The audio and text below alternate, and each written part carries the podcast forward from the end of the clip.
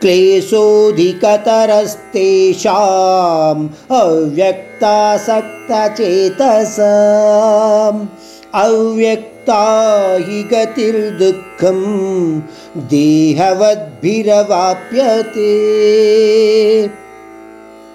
కనపడని చూడలేని వినలేని ఆ దేవాది దేవునిని నిర్గుణ భావంతో భజించడము లేదా ఆయన యందు నిత్య అనన్య భక్తిభావాన్ని ఉంచడము సాధారణమైన కార్యము కాదు అన్నది మనకు అంతకు ముందు శ్లోకాల ద్వారా కూడా తెలియచేయబడింది.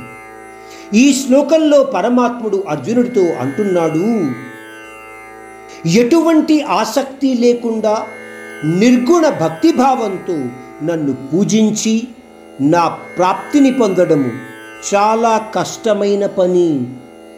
దేహము అన్న భావన లేకుండా అత్యంత శ్రమతో కూడిన భక్తి ధ్యానము సులభ కార్యమైతే కాదు అర్జున.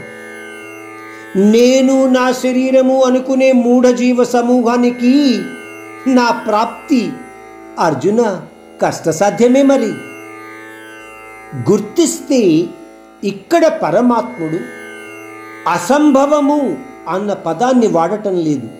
పోతే చాలా కష్టముతో కూడుకున్న కార్యము అంటే ఆ పరమాత్ముని యొక్క అనుభూతి కలగాలి అన్నది చాలా కష్టముతో కూడుకున్న కార్యము అని పరమాత్ముడు తెలియచేస్తున్నాడు.